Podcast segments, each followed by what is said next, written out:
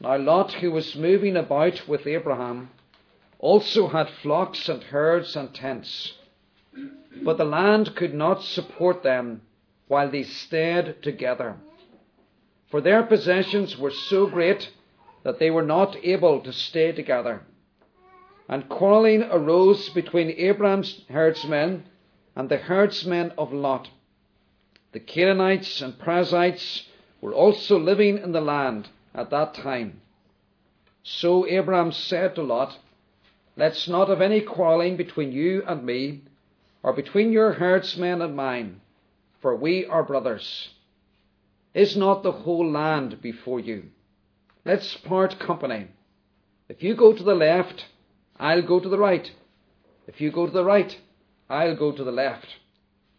Lot looked up and saw that the whole plain of the Jordan was well watered, like the garden of the Lord, like the land of Egypt towards Zoar. This was before the Lord, Lord destroyed Sodom and Gomorrah. So Lot chose for himself the whole plain of the Jordan and set out towards the east. The two men parted company. Abram lived in the land of Canaan, while Lot lived among the cities of the plain and pitched his tents near Sodom. Now the men of Sodom were wicked and were sinning greatly against the Lord. The Lord said to Abram after Lot had parted from him, Lift up your eyes from where you are and look north and south, east and west. All the land that you see, I will give to you and your offspring forever. I will make your offspring like the dust of the earth, so that if anyone could count the dust, then your offspring could be counted. Go walk through the length and breadth of the land, for I am giving it to you. So Abraham moved his tents and went to live near the great trees of Mamre at Hebron, where he built an altar to the Lord. And then we turn to the New Testament, uh, page 1209 in the Church Bible, uh, Hebrews chapter 11. Page 1209, Hebrews uh, chapter 11. And we want to read the section uh, about uh, Abraham beginning at verse 8. And this chapter is uh, dipping back into the Old Testament and bringing together a kind of photo album, if you want to put it like that, uh, of those who lived by faith uh, in the Old Testament, looking forward um, to the Christ uh, who would come. And so we read verse 8 By faith, Abraham, when called to go to a place he would later receive as his inheritance, obeyed and went, even though he did not know where he was going. By faith, he made his home in the promised land like a stranger in a foreign country. He lived in tents, as did Isaac and Jacob, who were heirs with him of the same promise. For he was looking forward to the city with foundations whose architect and builder is God. By faith, Abraham, even though he was past age, and Sarah herself was barren, was enabled to become a father, because he considered him faithful who had made the promise. And so from this one man, and he as good as dead, came descendants as numerous as the stars in the sky and as countless as the sand on the seashore. All these people were still living by faith when they died. They did not receive the things promised. They only saw them and welcomed them from a distance. And they admitted that they were aliens and strangers on earth. People who say such things show that they're looking for a country of their own if they'd been thinking of the country they had left, they would have had opportunity to return. Instead, they were longing for a better country, a heavenly one. Therefore, God is not ashamed to be called their God, for he has prepared a city for them. By faith, Abraham, when God tested him, offered Isaac as a sacrifice. He who had received the promises was about to sacrifice his one and only son, even though God had said to him, It is through Isaac that your offspring will be reckoned. Abraham reasoned that God could raise the dead, and figuratively speaking, he did receive Isaac back from death. Amen. The passage we want to look at uh, tonight. And uh, tonight I want to speak to you on the theme living by faith in the Son of God in terms of making life choices. Life is full of choices. Some are trivial and unimportant. Uh, should you have cornflakes or porridge for breakfast? Well, it doesn't really matter. Uh, it's a matter of taste and maybe a matter of how long you want to have energy for uh, throughout uh, the morning. If you want energy, I recommend the porridge. Should I wear this tie or another tie on the Sabbath day from my selection of ties that my family provides me with? Well, it's a matter of coordination. What matches uh, the shirt, the suit that I'm wearing? Should you move house, uh, change your car? Well, those are more important choices, and they're matters of personal judgment. Should you choose this or that vocation? Should you marry this or that person? Should you attend a Presbyterian church or an independent church? Well, those are life choices that are major and have ongoing consequences for us. And so this evening, as we turn to Genesis chapter 13, I want to look at this chapter from this angle of life choices. Because here, Abraham and Lot make life choices. And they're doing so as two believers. And these life choices that they make have a major influence on their future well being. These two men have many, many things in common. They come from the same family. Uh, their ancestor uh, is Terah, their common ancestor. They come originally from the Chaldees or the Babylonians, uh, they left Ur there in Babylon and they've travelled together up to Haran uh, on your map um, in Paddan Aram and now down into the land of Canaan. They have the same occupation as we see in this chapter. They both have flocks of goats and donkeys uh, and sheep. They now uh, follow the Christ, both of them uh, and they have left behind the old false gods that they had worshipped in Ur. Gods such as the moon uh, and other created things. But now in this chapter, crucially, we find them making significant and life changing life choices. One chooses to follow a path that will lead to blessing and increased blessing.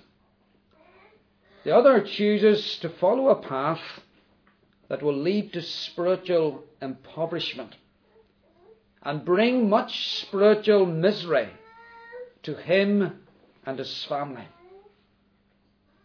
And that's a very sobering reality for you and me this evening. That as Christians, in making life choices, can either be such that bring blessing to us and to our children and to our church, or they can be such that bring impoverishment to us and to others. Why do these two men make choices with such different results? Well, the answer, I believe, lies beneath the surface.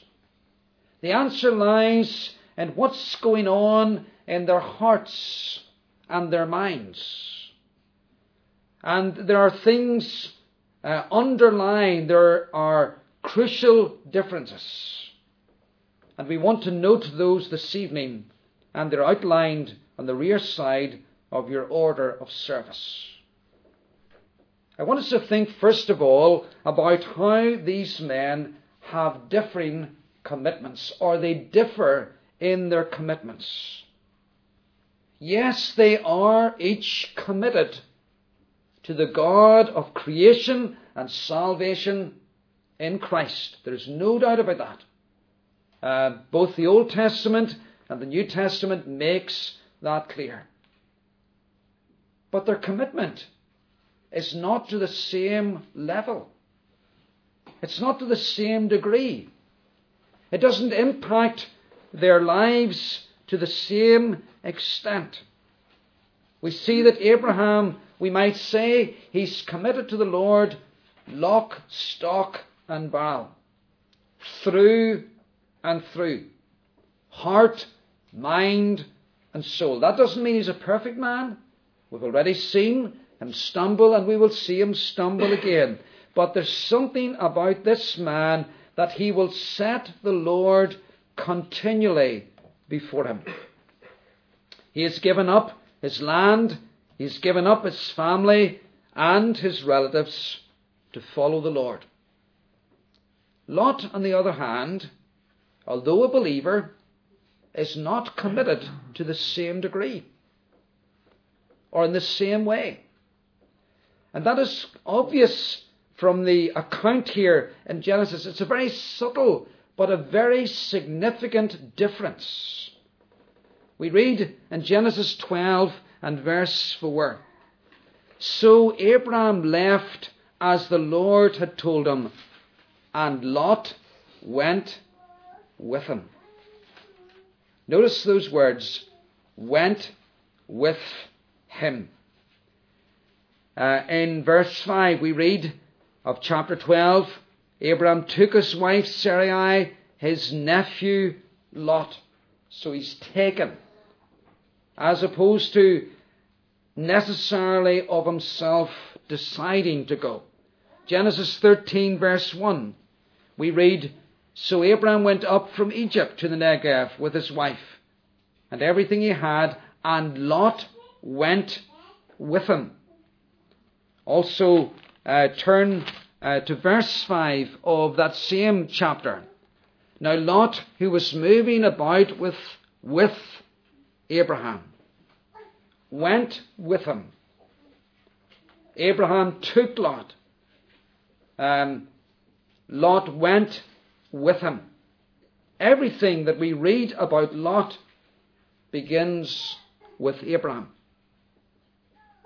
It's almost a kind of second hand, um, borrowed commitment that this man has. He does what Abraham does. He's a follower. He tags along. He needs somebody to lead him all the time. And if he's somebody to lead him, he'll do well. But if this man, as we'll see in a moment, has to stand on his own, then he does badly. He leans on Abraham for everything. Yes, he's a believer, but a follower, what we might sometimes refer to as a hanger on. He believes the things that Abraham believes. He does what Abraham does. He goes where Abraham goes. But when Abraham's not there, he doesn't obey to the same degree. He doesn't believe to the same degree. And he doesn't fall to the same degree. That's a very subtle, but a very significant difference between these two men who are believers. They differ in their commitments. And we would be naive to think, or if we thought, that we weren't in danger of that subtle and significant difference among us today, or within us today. And we need to ask ourselves tonight and think tonight Am I an Abraham? Or am I a Lot? Someone who follows along. Someone who does things because I see other Christians doing them, or I know that's what Christians ought to do, as opposed to I do it out of conviction and out of love and devotion to Christ. As a result of this lack of conviction in his heart on the part of Lot, is that when he is forced to decide for himself, he chooses wrongly. He chooses wrongly. Uh, and uh, we will see in a moment what that choice entails. His faith, at best, is very weak. He's what we might call an environmental Christian. Put him with Christians, and he acts like a Christian. Take him away from Christians, and it's much less obvious and clear that he belongs to Christ. Young people, it's a real danger. The young person who goes to Scripture Union in school because his friend goes. The children growing up in a Christian home, and uh, here's a child who goes to church camp and see why. Well, because my brothers or my sister has gone there before me. Or think of adult believers who believe things only because, well, that's what the church teaches. I don't necessarily believe it myself, but the church I belong to believes it, and so they, those they associate with believe it, and they behave in a certain way while they're within that environment. So that's the first thing that we want to see tonight about these men. They differ in their commitment. And we ask ourselves, what about our commitment to the Lord? Is it that of Abraham, lock, stock, and barrel? Day in, day out. Whatever life brings, whether life is going well or going badly, whatever choices I'm faced with, and whatever opportunities I take, they will always be done for His glory? Or am I a lot, a hanger on, a follower? The Apostle Paul, writing in Philippians, talks about let each be fully convinced in his own mind. It's very, very important that we are fully convinced in our own mind, not just doing things because other Christians do them. But then, secondly, let's notice how they differ in their priorities, or when I was reflecting this this afternoon, I thought it might be a better title. They differ in their choices. They differ in their choices, although the two things are related.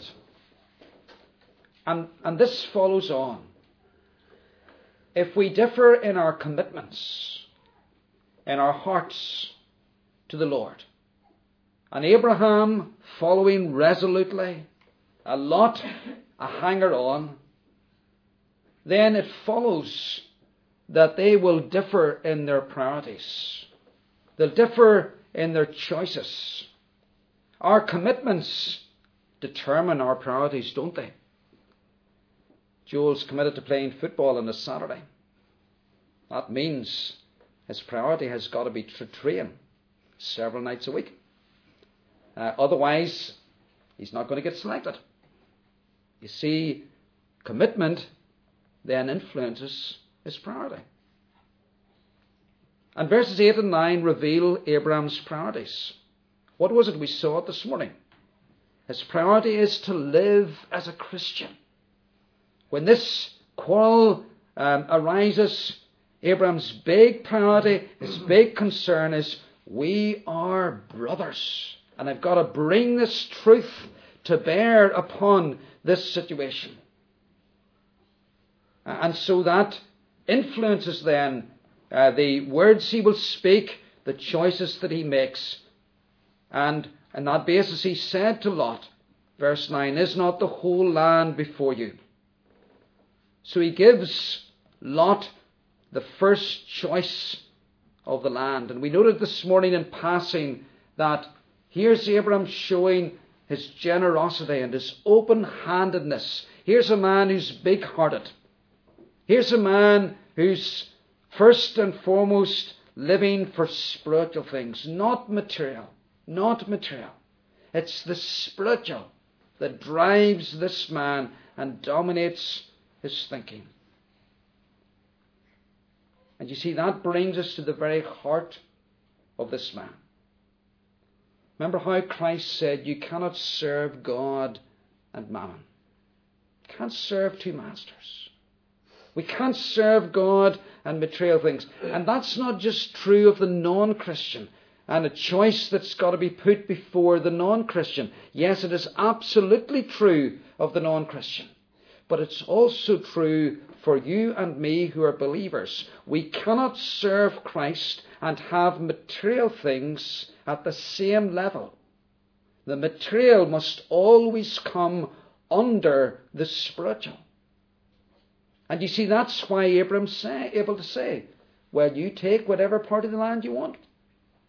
Even though the Lord has promised all the land to Abraham, Abraham is going to, um, to hold to this principle that um, we are brothers. He's going to leave the Lord to sort out the material. And if Lot chooses what really should be Abram's, then Abram's going to trust the Lord to sort that out and to solve it. And so Lot, he's the very opposite. And for Lot, it's not the spiritual, it's the material that dominates his thinking. That's his priority. He doesn't say to Abram, whenever Abram offers him first choice, No, Abram, you're the older man, and, and it'll be a, an offensive thing for me in our culture to choose before you because that is the case. You always give deference to age in uh, in Eastern culture, and you still do.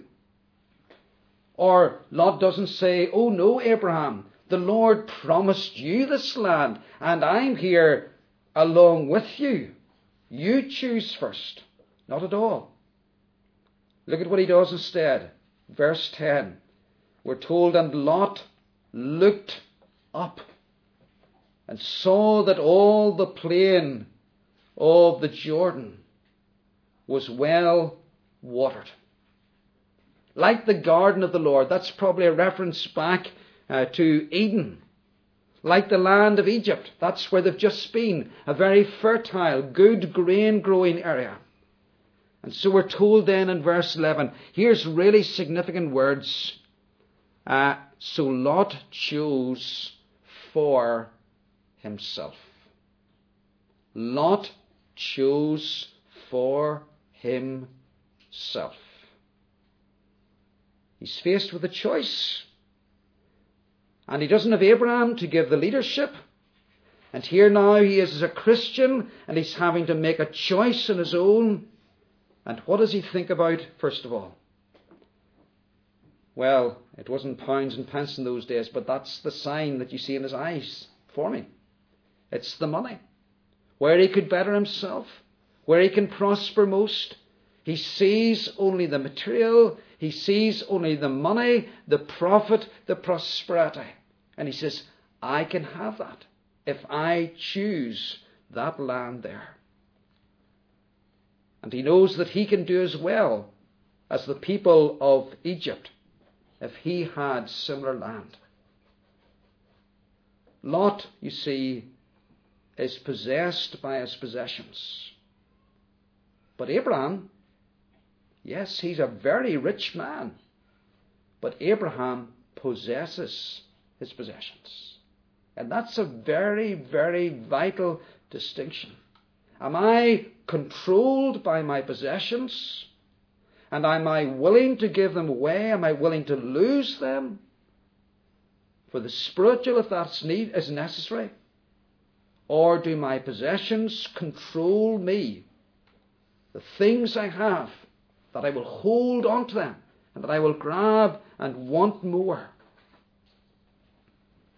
Verse 11 He chose for himself, and he set out towards the east. But look at verse 12. Here's Abram's choice. Abraham lived in the land of Canaan.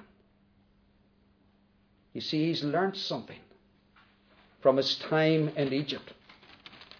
He has learnt that he must make this his priority, staying in the land that the Lord has promised him, holding on to the inheritance that he has in the Lord, not trying to carve out an inheritance for himself.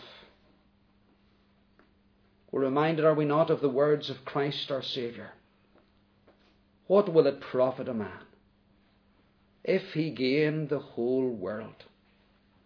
What does it profit Lot to get this land uh, and uh, to do well materially and to be impoverished in his soul? What will it profit him to be enriched materially and impoverished spiritually? And that's what happens. And that's a danger today.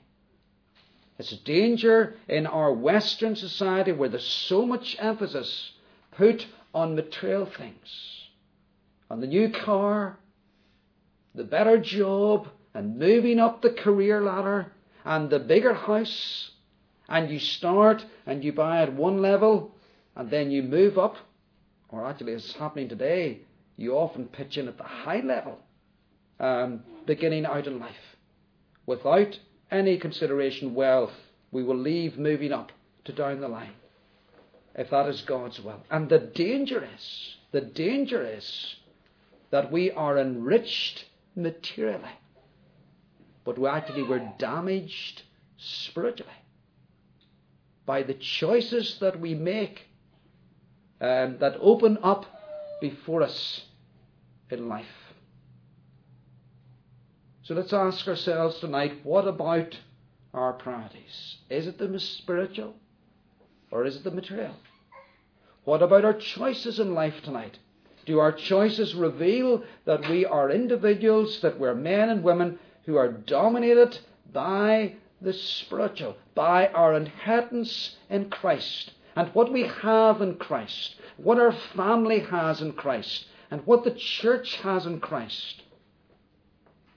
So, if a better job, or a larger house, or a new car will mean that I have to work longer hours, if it means that I'm going to have less time to spend with my family, if it means that it's going to reduce my involvement in the church, then I'd say no to those material things. Whether it's a promotion, or whether it is our family, husband and wife both being involved in work, will always put the spiritual first and foremost.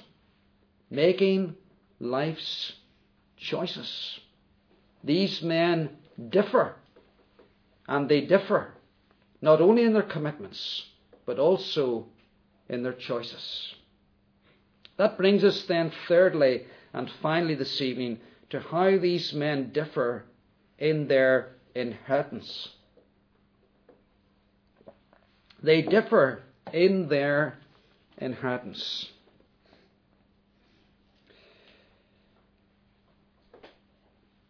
Their commitments lead to their choices. And their choices um, frames their inheritance. Now, we're not talking here about their eternal inheritance. Tonight, Abraham is in heaven, and tonight, Lot is in heaven. But we are talking about their earthly inheritance. How they developed spiritually, and how effective they were in the service of their God and Saviour. What impact they had on their own family, and what legacy they left in the community in which they lived. So, what inheritance does Lot obtain from his choice? Well, look at verse 11 where it says, first of all, he, it begins by him journeying to the east. And next we're told he dwells in the cities of the plain. And then we're told he pitched his tent even as far as Sodom. And notice how Sodom is described at this stage. The men of Sodom were wicked and were sinning greatly against the Lord.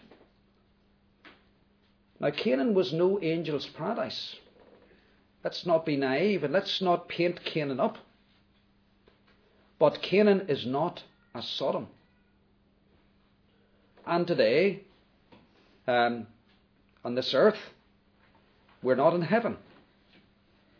But not every place in a town or in our province is an equally good place to live. I'm talking now about the price of houses, the prospect of jobs, talking now about the spiritual tenor and life uh, of a community. And so this community that, saw, that Lot now chooses, uh, or that he heads towards and he gets ever closer to, it's a community that is sinning greatly against the Lord. Lot makes his choice and goes to live in that kind of place, the edge of it. And if you read on, and we do need to just glimpse on at this stage, chapter 14, verse 12, he's actually moved into Sodom. He's now living in this place, and later on, where there is this great sinning against the Lord. And if you move on again to chapter 19, verse 1, he's sitting in the gate of Sodom. This man is now involved in the town council that's what it means to sit in the gate. And it would be a wonderful thing if Lot was there and he was being salt and light. But let's remember, Lot is not that kind of man. And you and I need to know ourselves. And if we are the person who finds it hard to stand strongly and firmly for the Lord, then we need to be careful where we locate ourselves. We need to be careful. We'll not be able maybe to go to all the things that some other Christians can go to, or to live where they live, because we're not made of the same strong Christian, robust character uh, and commitment. And you go on to chapter 19 and verse 14, and this man is given his daughters in marriage to men from this place which God calls as a place sinning greatly against the Lord. Now, there's no doubt about it, Lot gets on well. He does very, very well for himself. But in the process, he does untold spiritual damage to himself, his wife, his family, his children. And there's every likelihood that the following generation there was not any semblance of faith or morals at all. Francis Schaeffer said that in one generation you have strong Christian faith and strong Christian morals. In the next generation, you can have the morals without the faith. And he then said in the third generation, you'll have neither the morals nor the faith. Now look at Abraham by contrast. how brightly he shines at this stage. Verse uh, 14, uh, we read As Abraham makes his choice and he's going to stay in the land, he's going to hold on to his inheritance in the Lord. Uh, we read, we read then verse 14 The Lord said to Abraham, This is Christ speaking to Abraham after Lot had parted from him. And I don't think that Abraham found this parting easy. And I'm sure Abraham had pangs in his heart about this because he could see the direction that Lot was heading in. But could he stop him? Could he prevent it happening? Well, the Lord speaks to Abraham, and I believe he's bringing encouragement to him. Lift up your eyes from where you are. Remember, we had that before when he came into the land. Says, I want you to look all around you. You've just experienced the, lo- the loss of Lot, your brother. I want you to look around you to the north and the south and the east and the west. Look in every direction. And this is your inheritance. Is that not important for us to remember? In this town, let's keep looking to the north and the south and the east and the west. And let's remember that this is the inheritance that Christ has given to us as a church. And this is the place where we're to work and we're to witness and we're to pray and we're to labour. And we're to seek and believe that we have an inheritance given to us in this place by Christ. I think as I reflect upon this whole theme of an inheritance, we rightly steer away from the idea that in the New Testament there's one land that is the place of God's blessing. That's absolutely right. And, and we think our inheritance is heaven. That's true. But I do believe, actually, that we um, overstate that to the point of failing to realize that we have an inheritance now. We have an inheritance now. We've blessing that Christ wants to bring to us now. And He wants to make us a blessing now. And our choices determine whether we will enter into that blessing in all its fullness and in all its richness, or whether we will live lives that, well, they're second rate. They're second rate in terms of making a difference for Christ in our family and in our church and in our community. So let's see and let's be encouraged here by Abraham again. And let's make the choices that he made and let's realize that when we do that, that Christ is no man's debtor. Perhaps you're tonight as a non Christian. You're not yet converted. And the struggle that's going on inside you is if I seek Christ and if I follow this drawing that's happening in my life towards Him, then am I going to be impoverished? What about the friends? What about the family? What about those who are not going to agree with me? Not going to like what I'm doing? who perhaps will give me a hard time. That, that may well happen. In fact, we're told that in this world we will have tribulation.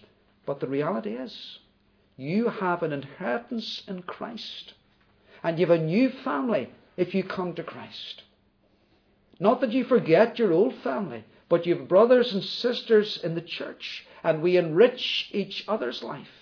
And there's a blessing that we have in knowing Christ and in following Christ and in serving Christ now. Our inheritance is not just heaven. That's wonderful and glorious. But we have an earthly inheritance now. And so what do we how do we bring it all together tonight? Well, could we not pick up on the words uh, of verse 9, where Abram said, Is not the whole land before you?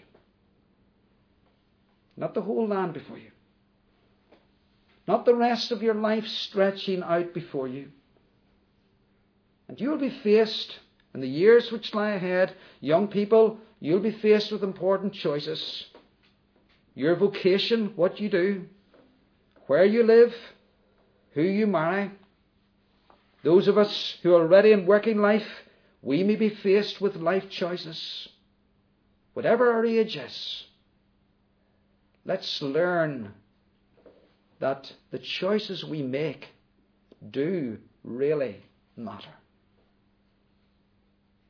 And let's learn that a believer should always choose like Abraham, the spiritual inheritance first and foremost, and the material. Well, what does the scripture say? Seek ye first the kingdom of God, and all these things will be added unto you. The Lord will give us our daily bread. We're not to worry about what we eat or drink or what we wear. It's the pagans. It's the ungodly that runs after those things.